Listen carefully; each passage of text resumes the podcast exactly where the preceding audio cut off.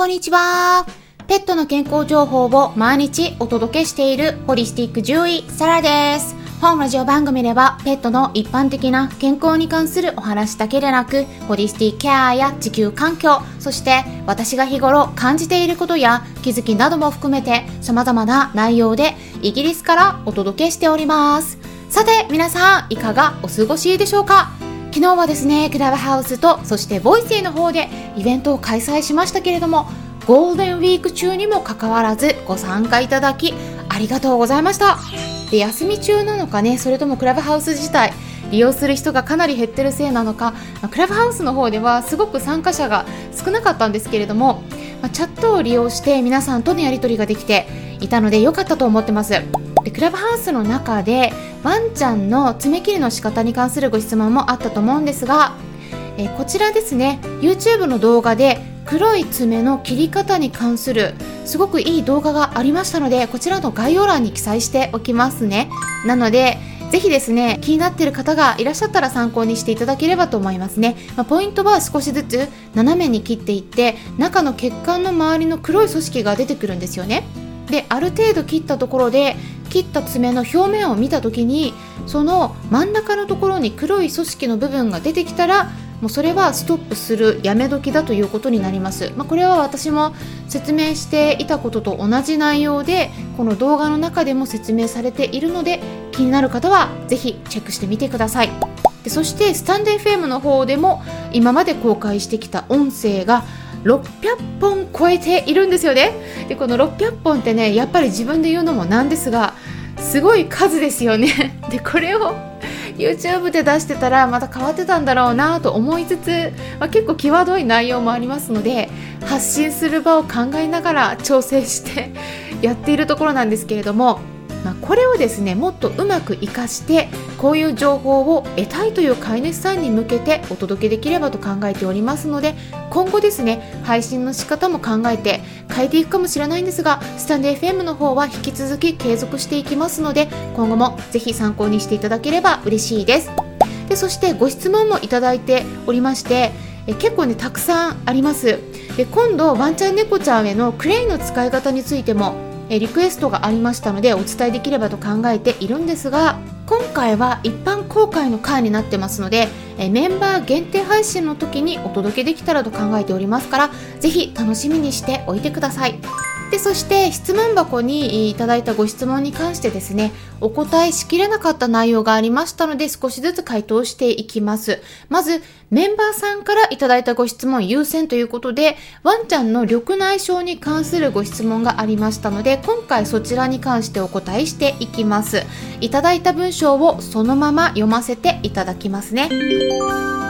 こんにちは。メンバーのフリージアと申します。私は一人でトリミングの仕事をしております。お客様の番ちゃんで目の白濁が始まっている子は多く先日は両目ともううっすらとした目の白濁と周りの黒目の部分が緑色に見えることと右目の下まぶたに水泡のようなものがポツンとできていたのでもしかしたら目に違和感があってすりつけたりしているのかもと思い獣医さんに検査をしてもらった方がいいとアドバイスをしまして私の休みの日に予約が取れたこともあって獣医さんに同行していきました。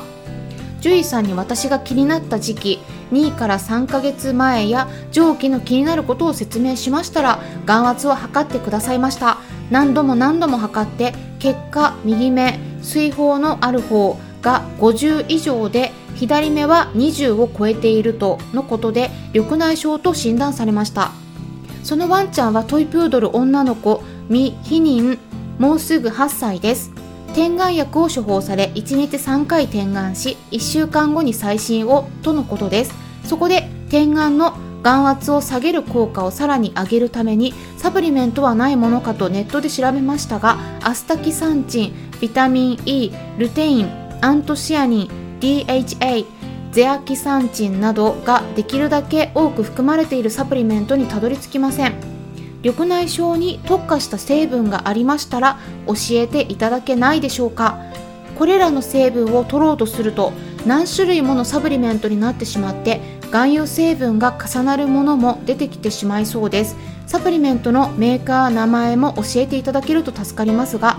あと目の白濁は白内障とは限らないんだと初めて知りました。緑内障だから目が緑色ではない。眼圧を測らないとわからないものなんだと勉強になりました。白内障で失明まで行くことはあまりないですよね。緑内障は進行具合は個体差があるにしてもどのぐらいで失明になってしまうものでしょうか。他のお客様のワンちゃんで目が見えなくなっている子は何頭かおりますが痛みとかがなく元気にしているということはその子たちは緑内障ではないということでしょうか。緑内障は痛みが出てきたら眼球摘出になり痛みがなかったらそのまま温存という見解でいいのでしょうか。取り留めもなく疑問ばかりですみません。サラ先生の経験則でのお話を伺いましたら幸いです。どうぞよろしくお願いいたします。ということだったんですがそうですね。フリージアさんご質問いただきありがとうございます。トリミングのお仕事をしていらっしゃるっていうことで、すごく親身に対応されてて、動物病院にも一緒に同行しているということで素晴らしいご活動されていらっしゃるんですね。うん、ただね、ご質問の内容としてはですね、今回の1回だけで全てに回答するのが難しいかなと思いますので、ボリュームが結構ありますのでね、えー、今回はある程度の概要と一般的なお話をまずはさせていただいた上で、別の機会に具体的にサプリメントについてはお話しできればと思います。そちらはメンバーさん限定の方でお答えしていきますね。その点ご了承ください。でそれで手術が必要になるかどうかっていうのは原因とその症状がどれくらいひどいのかの重症度によって変わってくるんですよね、まあ、目が白くなる病気っていうのは、まあ、白内障が多いですけれどもその他にブドウ膜炎とか、まあ、緑内障などといった病気もあってで白内障でも進行するとレンズが真っ白になって目が見えなくなって物にぶつかるようになります。だから目が見えなくなる病気っていうのは緑内障だけではないんですね。白内障も進行すると炎症を起こしてくるので、まあ、弱い痛みが出たりすることもあるんだけれどもまあその痛みっていうのは緑内障ほどではないので、まあ、そのまま積極的な治療をしていない方もいらっしゃるんですが、まあ、他にも網膜剥離といった網膜の病気とか不動脈炎の他に高血圧でも眼底出血といって目の中で出血を起こして目が赤くなって見えなくなることもあるんですけれどもこちらもですね緑内障ほどの痛みは出ません。緑内障っていうのは目の中に含まれている水が流れている排水口のような役割を果たしている部分があるんですけれども、まあ、そこに目詰まりが起きてしまってその目の中の水がきちんと流れていかずに目の中にとどまってしまう。でそして腫れてしまう病気なんですよね。なので水が溜まることで目が大きくなって片目だけ腫れてくることもあります。ただこれはねすごく痛いんですね。なので目を触ろうとすると顔を背けたり場合によっては怒ってしまうなどの反応を見せるワンちゃんもいます。でその場合に目の中の圧力がどのくらいなのかを眼圧計と呼ばれる機械で測るんですけれども一般的にはワンちゃんでも猫ちゃんでも10から25、うん、日本語だと単位で、えー、ミリメートル HG って読むんですけれども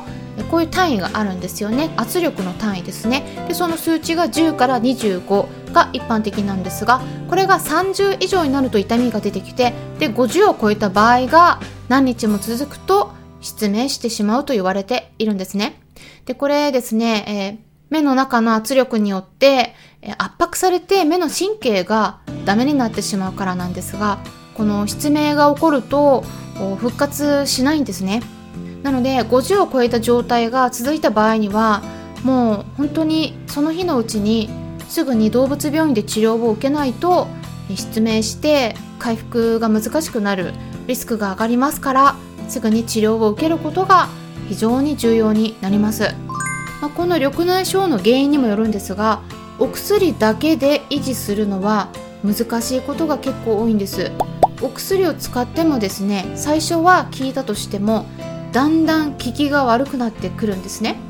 そうするとですね、まあ、次第に強いお薬が必要になってきたりもして炎症を抑えるとか補助的なサポートだったらサプリとかでも対応できるんですけれどもそれだけで良くしていくっていうことが結構難しいです。